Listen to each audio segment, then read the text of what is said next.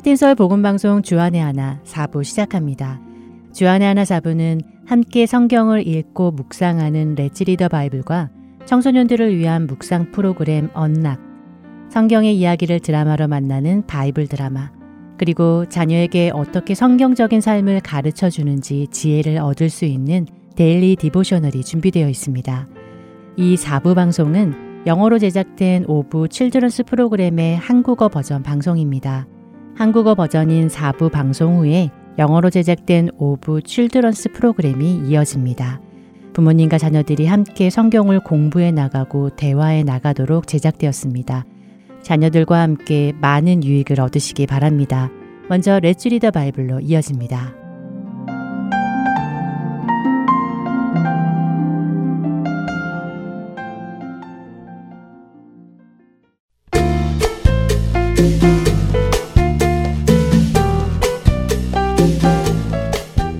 애청자 여러분 안녕하세요. Let's Read the Bible 진행의 신영호입니다.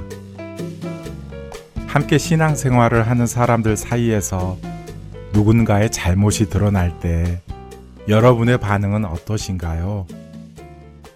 아니, 저 사람이 그런 일을 했다고? 정말 실망이네.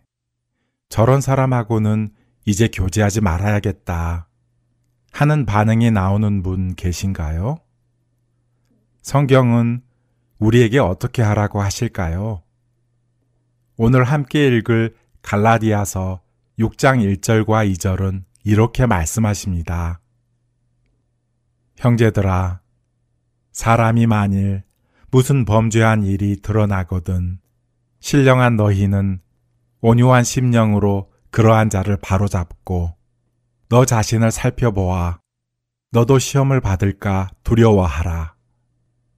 너희가 짐을 서로 지라. 그리하여 그리스도의 법을 성취하라. 성도 중 어떤 사람의 잘못이나 죄가 드러날 때에 한 명의 그리스도인으로 해야 하는 것은 먼저 그 잘못이 드러난 사람을 바로잡아 주어야 하는 것입니다. 무엇이 옳은 것인지 알려주어야 하지요. 형제님, 그렇게 하신 것은 하나님 앞에서 잘못이네요. 이제 그렇게 하시지 마시기 바랍니다. 라고 분명하게 진리를 알려주어야 합니다. 그 다음에는 자기 자신을 살펴보라고 하십니다. 누구나 다 죄에 빠질 수 있기 때문이지요. 그래서 나 자신도 죄에 빠질 수 있는 것을 생각하며 정신을 바짝 차리고 신앙생활을 해 나아가야 합니다. 그리고는 서로 짐을 지라고 하시는데요. 여기서 말씀하시는 짐은 성도들이 빠질 수 있는 죄들을 이야기합니다. 그러니까 성도들이 죄에 빠지지 않도록 서로 돕고 섬겨야 한다는 말씀이지요. 이렇게 할 때 서로 사랑하라고 하신 예수 그리스도의 법이 이루어진다는 말씀입니다. 누군가의 잘못과 죄가 드러날 때에 그 사람을 정죄하는 일은 쉽습니다. 그런 사람에 대해 수군거리고 비난하는 일은 쉽습니다. 그러나 죄가 드러난 사람을 올바른 길로 가도록 섬기고 사랑하는 것은 어렵습니다. 그렇기에 갈라디아서 6장 9절은 우리가 선을 행하면서 낙심하지 말라고 하십니다. 포기하지 않고 계속해서 선을 행하면 때가 이르면 열매를 거둘 것을 말씀하시지요. 여러분과 함께 신앙생활을 하는 형제 자매들과 사랑과 섬김의 관계를 만들어 가시기 바랍니다. 포기하지 말고 그 일을 해 나가시기를 바랍니다. 이로 인하여 예수 그리스도의 법이 우리 안에 이루어지기를 소망합니다. Let's Read the Bible 갈라디아서 6장 1절부터 10절까지의 말씀을 읽고 마치겠습니다. 형제들아, 사람이 만일 무슨 범죄한 일이 드러나거든 신령한 너희는 온유한 심령으로 그러한 자를 바로잡고 너 자신을 살펴보아 너도 시험을 받을까 두려워하라. 너희가 짐을 서로 지라. 그리하여 그리스도의 법을 성취하라. 만일 누가 아무것도 되지 못하고 된 줄로 생각하면 스스로 속임이라. 각각 자기의 일을 살피라. 그리하면 자랑할 것이 자기에게는 있어도 남에게는 있지 아니하리니 각각 자기의 짐을 질 것이라. 가르침을 받는 자는 말씀을 가르치는 자와 모든 좋은 것을 함께하라. 스스로 속이지 말라. 하나님은 업신여김을 받지 아니하시나니 사람이 무엇으로 심든지 그대로 거두리라. 자기의 육체를 위하여 심는 자는 육체로부터 썩어질 것을 거두고 성령을 위하여 심는 자는 성령으로부터 영생을 거두리라. 우리가 선을 행하되 낙심하지 말지니 포기하지 아니하면 때가 이름에 거두리라. 그러므로 우리는 기회 있는 대로 모든 이에게 착한 일을 하되 더욱 믿음의 가정들에게 할지니라. Let's Read the Bible 갈라디아서 6장 1절부터 10절까지의 말씀을 읽었습니다.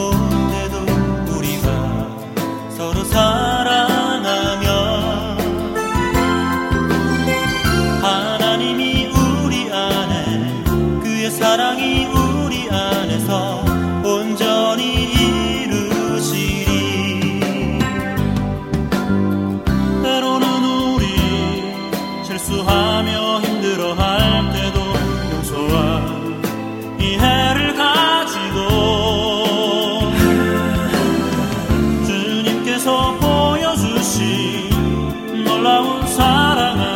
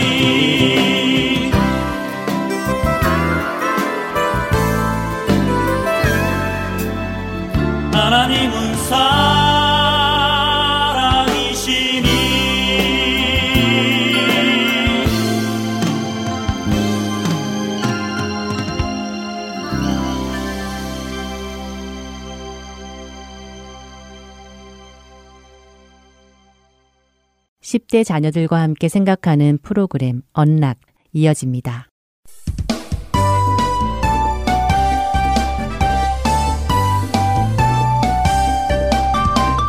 애청자 여러분 안녕하세요. 언락 진행의 이세진입니다. 오늘 함께 나눌 언락 첫 에피소드는 Do what is good, Titus. 디도야, 선한 일을 행하라 입니다.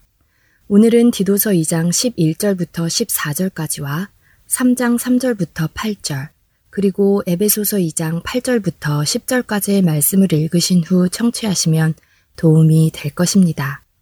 첫 번째 에피소드는 마리 클리블랜드의 글입니다. 성경을 읽을 때 특정 단어나 어구가 계속 반복해서 나오는 것을 보신 적이 있나요? 제가 디도서를 읽을 때 그런 경험을 했는데요. 선한이라는 단어가 계속해서 사용되었습니다. 그래서 오늘의 주제를 디도야, 선한 일을 행하라 하는 것으로 정해보았습니다. 디도서는 바울의 목회서신 중 하나입니다. 사도 바울은 그레데 섬에서 사역하고 있던 디도에게 가르침과 조언을 주기 위해 이 편지를 썼죠.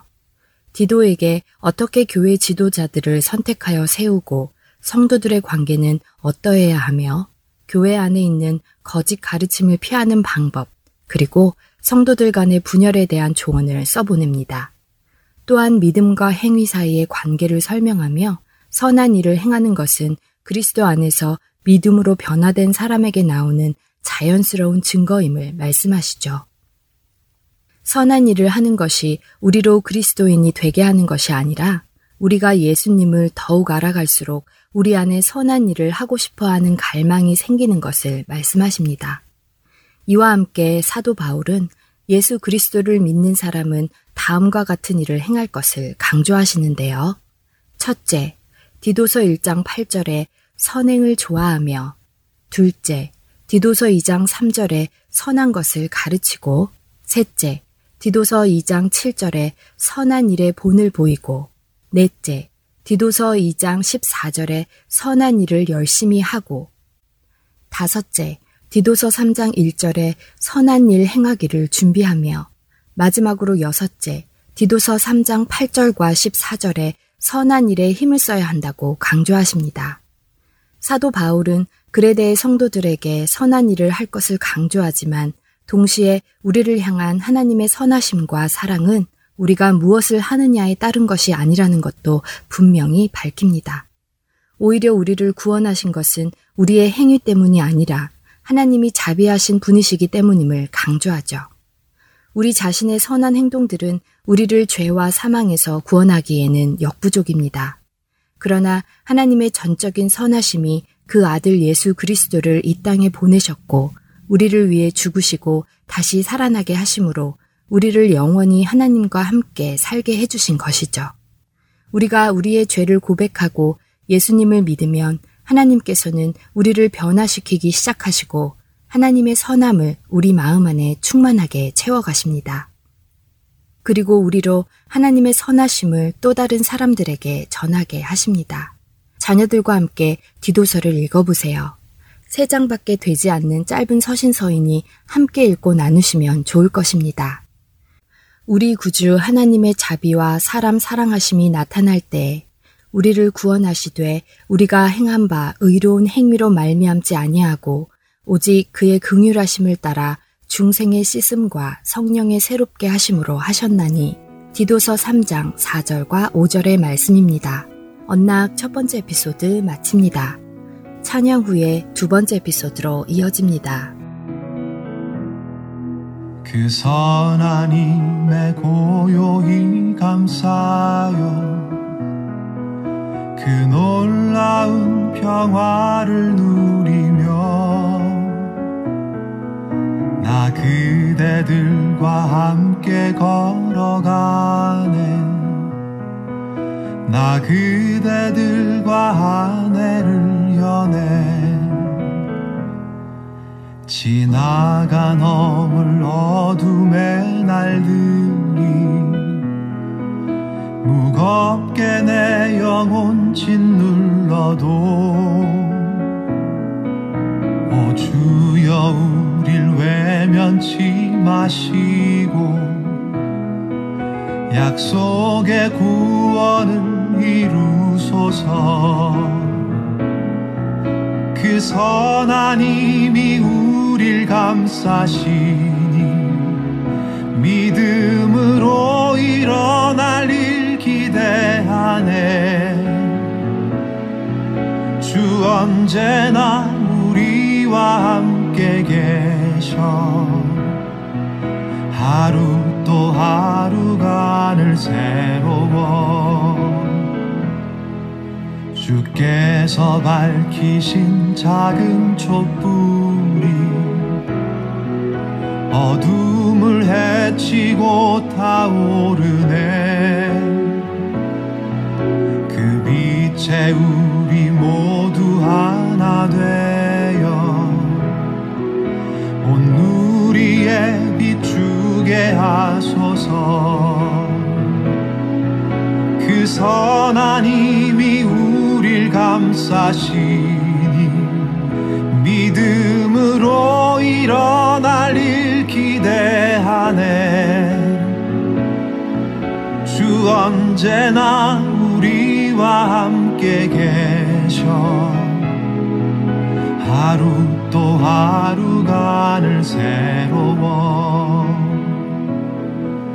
이 고요함이 깊이 번져갈 때 저 가슴 벅찬 노래 들리네.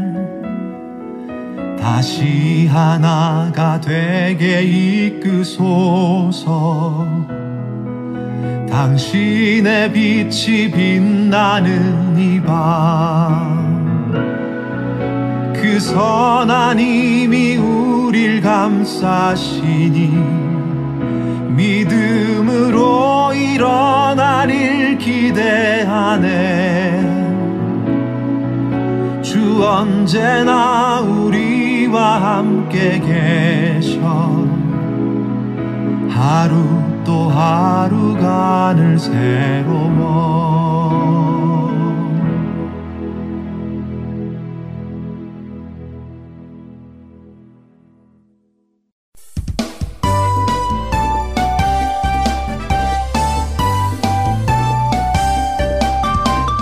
언락 두 번째 에피소드는 Jesus Prayer for Unity, 화합을 위한 예수님의 기도입니다. 오늘은 로마서 15장 5절부터 7절까지의 말씀과 고린도전서 12장 4절부터 14절, 그리고 요한복음 17장 20절부터 26절까지의 말씀과 함께 청취하시면 도움이 될 것입니다. 두 번째 에피소드는 해나 허위가 쓴 글입니다. 교회 화합의 문제는 언제나 저의 마음을 아프게 합니다. 교회 안에 있는 수많은 분열을 봅니다. 그리스도인들이 서로를 무시하고 정죄하고 부끄럽게 하며 편을 가릅니다. 이런 모습을 볼 때마다 제가 할 수 있는 일이 없다고 느껴집니다. 화합은 불가능해 보이죠. 언젠가 교회 소그룹 모임에서 저의 이런 마음을 나눈 적이 있습니다. 그때 한 친구가 요한복음 17장 20절에서 26절을 나누어 주었죠. 본문을 읽어보니 예수님께서 그분의 제자들과 함께 유월절 식사를 하고 계시는 중에 있던 일이었습니다. 예수님의 제자들은 정말 갖가지의 사람들이었죠. 어부들, 세리장이들, 심지어 과격 정치 당원까지 있었습니다. 그 모습을 한번 상상해 보시기 바랍니다. 더군다나 예수님은 얼마 뒤에 그 그룹 속에 한 사람이 예수님을 배반하고 한 명은 예수님을 부인할 것이며 나머지 사람들은 모두 예수님을 버리고 도망갈 것도 알고 계셨습니다. 이런 상황에서 예수님은 무엇을 하셨나요? 예수님은 그들을 위해서 기도하셨습니다. 단지 그날에 예수님을 따르는 사람들 뿐만이 아니라 미래의 예수님을 따를 모든 자들을 위해서 기도하셨습니다. 거기에는 우리도 포함되어 있습니다. 2000년 전 예수께서 우리 공동체를 위해 그리고 저를 위해 기도해 주셨다는 사실을 생각하니 눈물이 납니다. 예수님은 그때 이미 우리를 알고 계셨습니다. 예수님은 그때 이미 우리 중 누구는 예수님을 배반하고 누구는 도망갈 것을 알고 계셨습니다. 그럼에도 불구하고 예수님은 우리를 사랑하셨습니다. 예수님은 우리가 하나가 되기를 기도하셨습니다. 마치 예수님과 하나님 아버지가 하나이신 것처럼 우리도 하나가 되도록 기도하셨습니다. 교회 안에 뒤죽박죽 섞인 그룹의 사람들을 볼 때, 나와 의견이 맞지 않는 사람들을 볼 때, 나를 이해하지도 못하는 사람들, 또한 내가 이해할 수 없는 사람들, 나와 정치적 견해가 다른 사람들, 나와 성경을 해석하는 것도 다른 사람들, 살아가는 방식도 다른 사람들을 바라볼 때 어떻게 이렇게 다른 사람과 하나가 될 수 있을까 하고 의문이 들기도 합니다. 그러나 우리를 화합시키는 건 우리가 하는 일이 아니라 하나님께서 하시는 일입니다. 그리고 하나님은 그렇게 하시기를 원하십니다. 그렇기에 우리는 내가 그렇게 만들어야 한다는 부담에서 자유할 수 있습니다. 하나님은 예수님을 믿는 사람에게 하나님의 영이신 성령님을 보내주십니다. 우리를 사랑하시는 하나님의 영이신 그 성령님께서 우리 각자에게 동일한 힘을 주셔서 서로를 사랑하고 섬기게 해주십니다. 교회 안의 단합은 예수님의 사랑이 그 어떤 것보다 강하기 때문에 가능합니다. 예수님의 십자가 죽음과 부활이 우리 각자의 모든 잘못된 것을 덮어주기 때문에 우리는 화합할 수 있습니다. 그리고 언젠가 예수님께서 다시 오실 때 우리는 완전한 화합을 경험할 것입니다. 그러나 지금부터 우리는 여기에서 화합을 시작할 수 있습니다. 제 친구는 소그룹과 함께 매일같이 요한복음 17장 20절에서 26절을 읽기 시작했으며 예수님이 하신 기도로 매일 기도한다고 말해주었습니다. 그래서 저도 같이 해보려고 합니다. 요한복음을 읽어나가며 예수님께서 하신 기도를 함께 기도하고 하나님께서 원하시는 그것이 이루어지게 해주시라고 기도할 것입니다. 자녀들과 함께 교회 안에 분열이 보인다면 그것을 지적하기 전에 예수님과 함께 화합을 위해 기도해보자고 권면하시며 함께 기도해보시기 바랍니다. 내가 비옵는 것은 이 사람들만 위함이 아니요 또 그들의 말로 말미암아 나를 믿는 사람들도 위함이니 아버지여 아버지께서 내 안에 내가 아버지 안에 있는 것 같이 그들도 다 하나가 되어 우리 안에 있게 하사 세상으로 아버지께서 나를 보내신 것을 믿게 하옵소서. 요한복음 17장 20절과 21절의 말씀입니다. 이번 전락 마치겠습니다.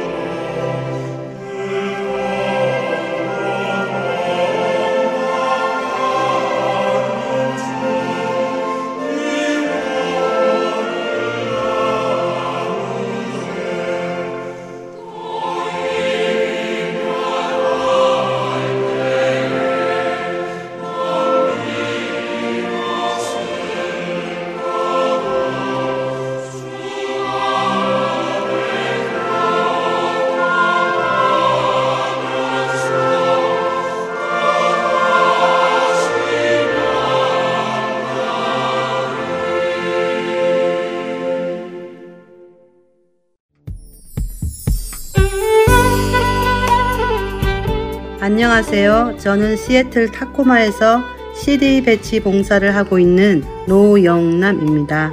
현재 부안마켓과 팔도식품에 CD를 놓고 있습니다. 이 CD로 많은 이들이 생명을 얻기를 소망합니다. 감사합니다. 안녕하세요. 저는 필라델피아 H마트에 CD를 놓고 관리하고 있는 봉사자 김경애입니다. 복음으로 많은 이들이 구원받기를 소원합니다. 안녕하세요. 저는 버지니아 세너빌 지역에 있는 롯데마트와 H마트에 CD를 놓고 관리하고 있는 봉사자 백경희입니다. 복음으로 많은 이들이 구원받기를 소원합니다. 예수 그리스도의 구원의 복음은 복음을 전달받은 사람들을 통해 끊임없이 전해져 갑니다. 여러분도 복음의 전달자가 되실 수 있습니다. 복음 전파 사역에 동참하실 분들은 전화번호 602-866-8999로 연락 주시기 바랍니다.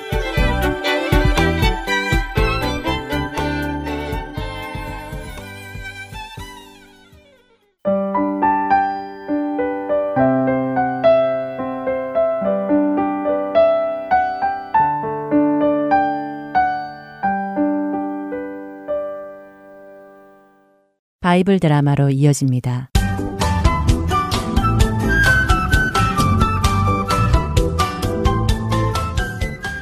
애청자 여러분 안녕하세요. 바이블 드라마 사무엘 편 진행의 박용규입니다. 에브라임 산지 라마다임 소빔에 살던 엘가나, 그에게는 한나와 브닌나라는 두 명의 아내가 있었습니다. 엘가나는 한나만을 사랑했지만 아이를 낳지 못하기에 하는 수 없이 브닌나를 두 번째 아내로 맞이한 것이지요. 한나와는 달리 브닌나는 여러 아들들과 딸들을 낳았습니다. 그러나 엘가나는 여전히 한나만을 사랑했기에 브닌나는 질투심에 한나를 조롱하고 멸시했습니다.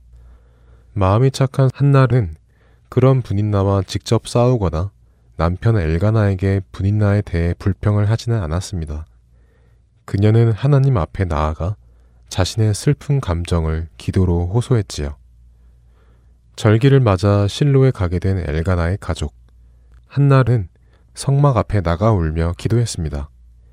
하지만 밖으로 목소리를 내지는 않고 속으로만 하나님께 기도했지요. 하나님, 저의 이 슬픈 마음을 하나님은 아시지요. 어째서 저에게 임신을 허락하지 않으십니까? 임신을 못하는 것만으로도 슬픈데 분이 나에게 이렇게 멸시를 받으니 마음이 너무 힘듭니다, 하나님. 한나가 성막 앞에서 이렇게 기도하고 있던 그때, 당시에 제사장이던 엘리가 그 곁을 지나가게 되었습니다. 아니, 웬 여인이 저렇게 성막 앞에서 울고 있는 것인가? 뭐라고 울면서 중얼거리는 것 같은데 무슨 소린지는 안 들리는군. 만군의 여호와 하나님, 만일 하나님께서 저의 슬픔을 돌아보시고 은혜를 주셔서 저에게 아들을 주신다면 제가 그 아들을 거룩한 사람으로 키워 하나님 앞에 드려 하나님의 사람이 되도록 하겠습니다. 한나는 아무도 들리지 않게 속으로 기도하고 있었습니다. 하지만 그녀의 입술은 그녀도 모르게 움직이고 있었죠. 그런 그녀의 모습을 보고 엘리 제사장은 그녀가 술에 취해서 주정을 하는 줄 알았습니다. 어허, 이거 살다 보니 별일을 다 보겠군. 이것 보시오. 여기가 어딘 줄 알고 술에 취해와서 주정을 부리고 있어. 여기는 거룩한 하나님의 성전이요. 아녀자가 이렇게 술에 취해 못 볼 꼴을 보이니 부끄럽지도 않소.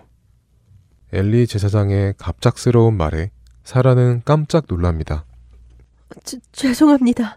하지만 저는 술에 취한 것이 아닙니다. 저는 마음이 슬픈 여인입니다. 제 슬픈 마음을 아무도 알아주지 못해서 모든 것을 아시는 하나님 앞에서 제 마음을 털어놓고 있었을 뿐입니다. 그러니 저를 술에 취한 여인으로 생각하지 마시옵소서. 너무 가슴이 아파 이렇게 오랫동안 기도하고 있었을 뿐입니다. 그랬군. 이거 오해를 해서 미안하게 됐네. 그러나 그렇게 하나님 앞에 자네의 가슴 아픈 일을 털어놓았으니 하나님께서 자네의 그 원통함과 슬픔을 다 들으셨을 것일세.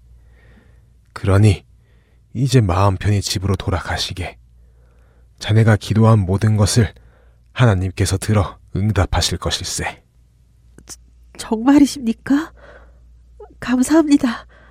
감사합니다, 제사장님. 제사장 엘리의 말을 듣고 한나는 기쁜 마음으로 숙소로 돌아옵니다. 아니 여보, 말도 없이 어디를 갔다가 이제 온 거요. 혹시 무슨 일이라도 났는지 걱정했소. 하나님께 기도드리고 왔어요. 기도? 오호, 그래서 그런지 당신 얼굴이 활짝 폈구려. 하나님께서 좋은 응답이라도 주셨소? 네, 하나님께서 저의 모든 슬픔을 들어주시고 제 슬픔을 알아주신다는 것을 알게 되었습니다. 하나님께서 저의 모든 것을 아시니 이제 마음이 평안합니다. 그래요? 잘 됐구려. 다음날 아침 엘가나의 식구들은 실로를 떠나 집이 있는 라마다임 소빔으로 돌아갑니다.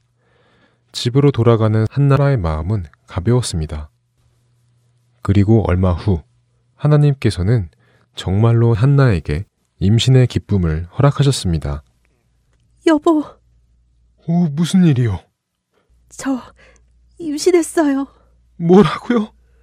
그게 정말이요? 하하하. 하나님 감사합니다. 감사합니다. 오랫동안 임신할 수 없어서 슬퍼했던 한나가 드디어 임신을 했습니다. 한나와 엘가나는 하나님께 감사하며 뱃속의 아기를 기도하며 키워나갔습니다.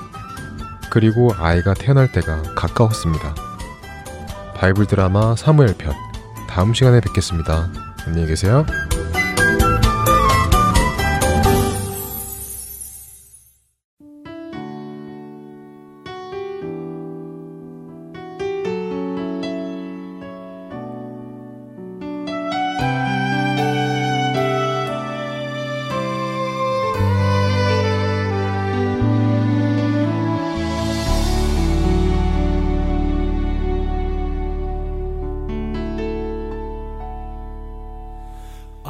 길로 그분 따르고 섬겨야 할지 다 알지 못해 마음 답답하지만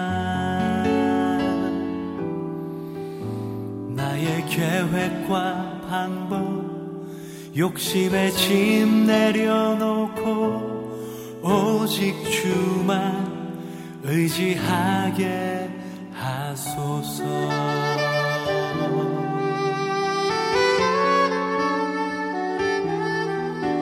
한날의 두려움 나의 삶의 안락함 다 내려놓고 가장 낮은 곳에서 오직 그분 나의 가는 길 홀로 아시는 내 주님만 의지하고 따르리. 오직 그분 나의 가는 길 홀로 아시는 그분만 의지하리.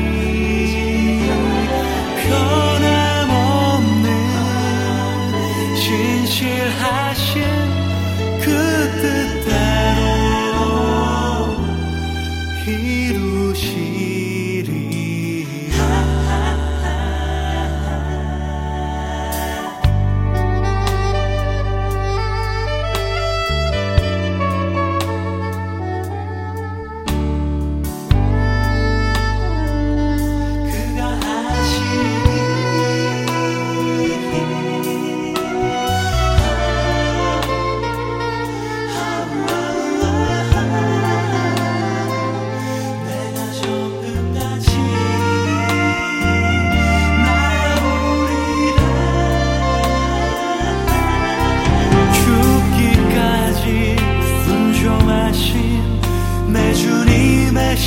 십자가 아직도 난 너무도 모르니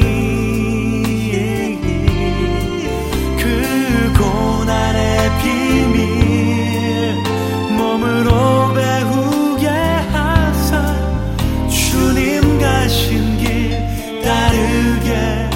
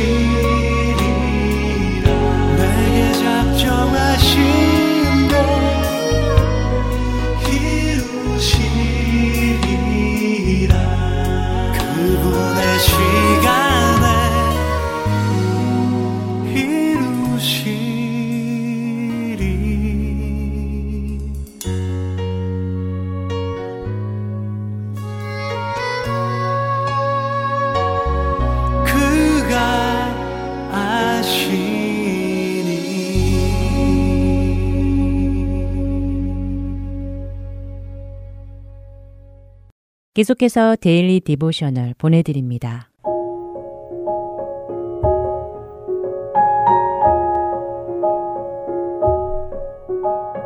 애청자 여러분 안녕하세요. 데일리 디보셔널 진행의 최소영입니다.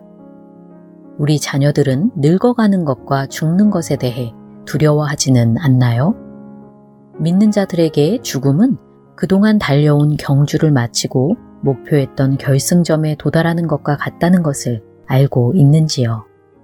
오늘은 이것에 대해 나누어 보고 함께 말씀을 묵상하는 시간 되시길 바랍니다. 오늘 데일리 디보셔널의 제목은 The Race of Life, 인생의 경주입니다.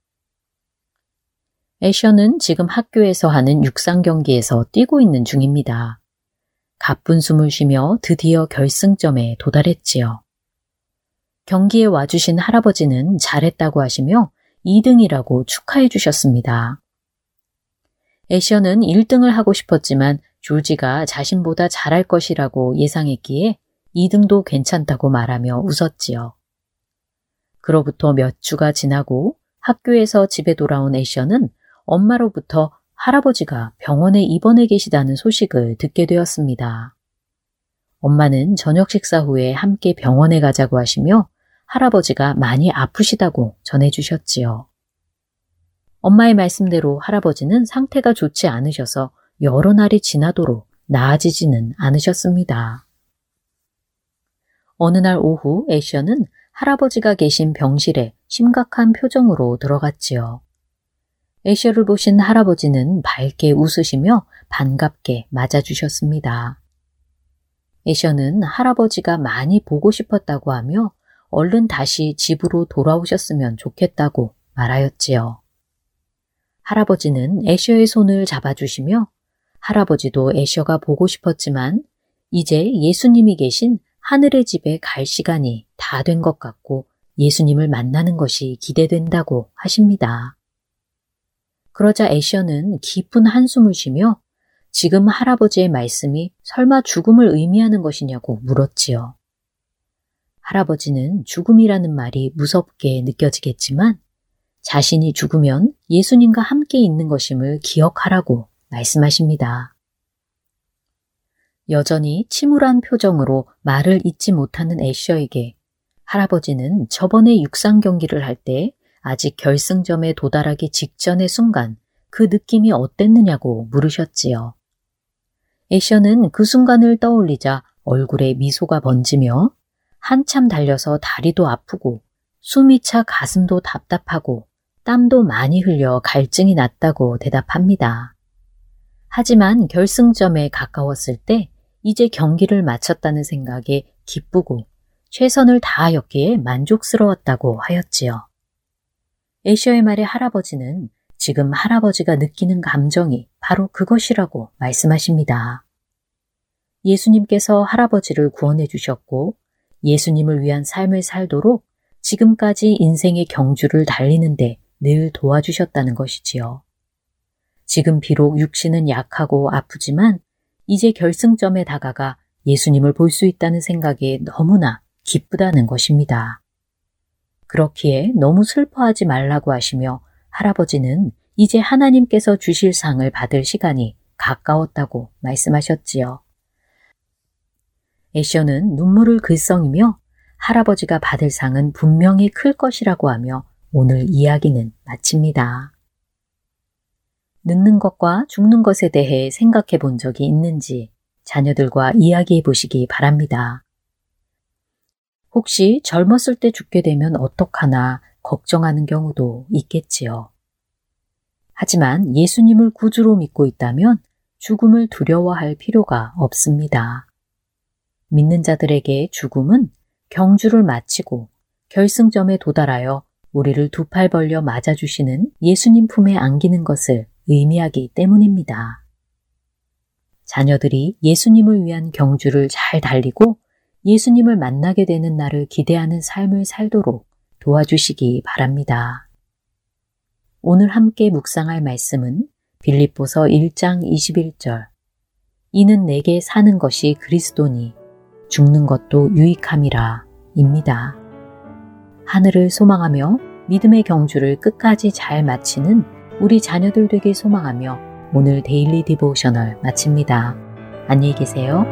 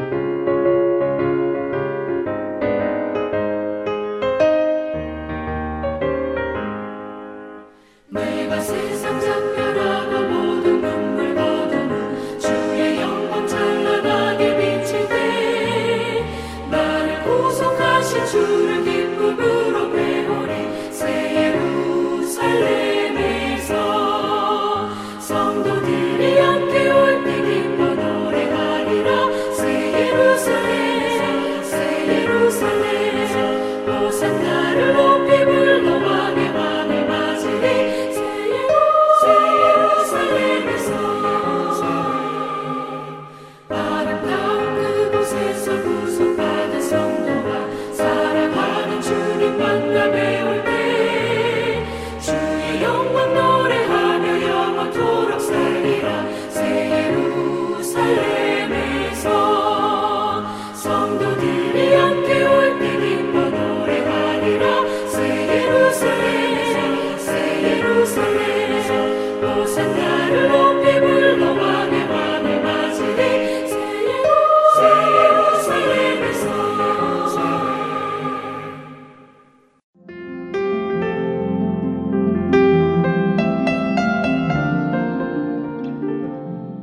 주안야나 사부 준비된 순서는 여기까지입니다. 청취해주신 여러분들께 감사드립니다. 다음 주에 다시 뵙겠습니다. 안녕히 계세요.